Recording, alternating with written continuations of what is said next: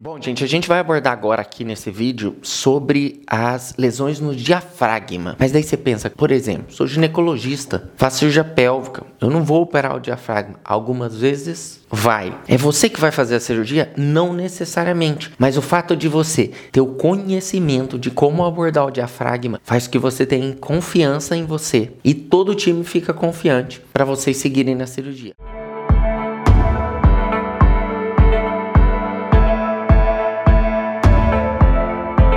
Primeiro passo quando você entra com a câmera é você fazer um inventário da cavidade. Tem algumas lesões, por exemplo, endometriose, é frequente a gente ter lesão no diafragma. Tem doenças oncológicas que a gente tem lesão no diafragma e precisa fazer o que a gente chama de citorredução, que é tirar toda a doença de dentro da cavidade para o paciente fazer o tratamento adjuvante com quimioterapia, por exemplo. Na doença do diafragma benigna, por exemplo, a endometriose, tem casos e se você não tratar, pode levar a pneumotórax repetitivos. Então é importante e a gente precisa ressecar as lesões. Para isso, eu vou mostrar para vocês aqui algumas dicas de como a gente fazer isso através de uma estratégia da metodologia cirúrgica. Vamos lá. Quando a gente pega o abdômen da paciente, a gente geralmente faz uma punção na cicatriz umbilical e três outras punções aqui na fossa ilíaca direita, suprapúbica e fossa ilíaca esquerda. E eu já falei aqui sobre como a gente fazer essas punções. Como a aula não é sobre isso, eu não vou abordar detalhe de cada um. Mas geralmente, o cirurgião principal, vou colocar aqui como cirurgião 1, ele fica à esquerda da paciente. O cirurgião 2 fica à direita da paciente. E o cirurgião 3, cirurgião ou cirurgiã, né? Fica geralmente fazendo a manipulação aqui uterina. Quando a gente faz isso, a gente tem aqui um trocáter de 10, 11. Se for robótica, um trocáter de 8. Ou tem algum, alguma plataforma né, que utiliza o trocáter de 11 ou 12. Se for vídeo, a gente vai colocar tudo de 5 ou a opção de trocar as laterais por algum de 11. E se for robô, vai ser 8, que são as pinças do robô, ou os robôs mais novos, a gente coloca o trocáter de 5. Bom, essa é a nossa punção. O que, que é interessante? Primeira coisa, primeira coisa, a estratégia. Então você precisa ter a estratégia do que, que você vai fazer. Isso, gente, quando? Antes da cirurgia. Então você precisa ter a estratégia do que você vai fazer. A segunda coisa é a sala cirúrgica. Por quê? Pensa comigo. Você vai abordar o abdômen superior. Quando você vai abordar o abdômen superior, você vai precisar olhar para cima. Se você vai precisar olhar para cima, se você tiver só um rack, que geralmente ele fica aqui entre as pernas da paciente, você vai precisar rodar esse rack para o ombro da paciente, o ombro esquerdo. Para você fazer esse movimento, pensa comigo. Se ele tiver ligado na energia aqui, ó, na hora que você tiver que rodar ele para lá, o que, que vai acontecer? Algumas vezes você vai precisar desligar.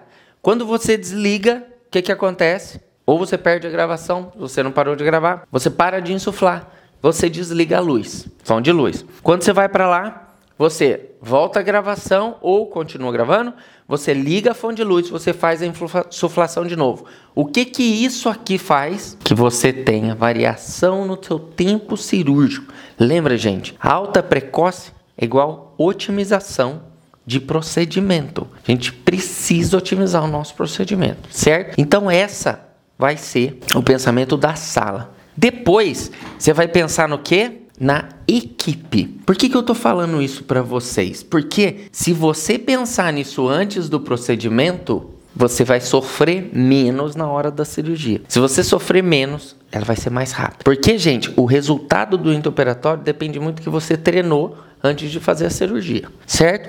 Então você vai pensar na equipe. Por quê? Quando você sai daqui para cá, ah, se sua sala foi um ambiente cirúrgico em que é inteligente, que eles chamam de sala inteligente, que os monitores são suspensos, você coloca um monitor por sobre a cabeça da paciente e deixa um outro monitor aqui embaixo. Quando? Antes de iniciar a anestesia. Você prepara isso aqui antes de iniciar a anestesia. Vamos lá. Você preparou sua equipe agora. Como? Você está aqui. Você vai trocar com essa pessoa. Só que o hack não vai vir para cá, então eu evito que tenha alguém aqui. O que, que eu faço? Aqui vira C1 E o C2 e C3, se tiver mais um auxílio, vem para cá. Você estava operando com a sua mão direita na punção suprapúbica e com a sua mão esquerda na fossa ilíaca esquerda. Agora, em Trendelenburg, agora você vai fazer um proclive, certo? Proclive, a cabeça do paciente vai suspender. Você vai vir para cá. Lembra, ó? E a sua mão direita você vai ficar na fossa ilíaca esquerda. A sua mão esquerda na punção suprapúbica. E a câmera, ou ela vai vir daqui para baixo, você vai trocar esse portal aqui para um de 11.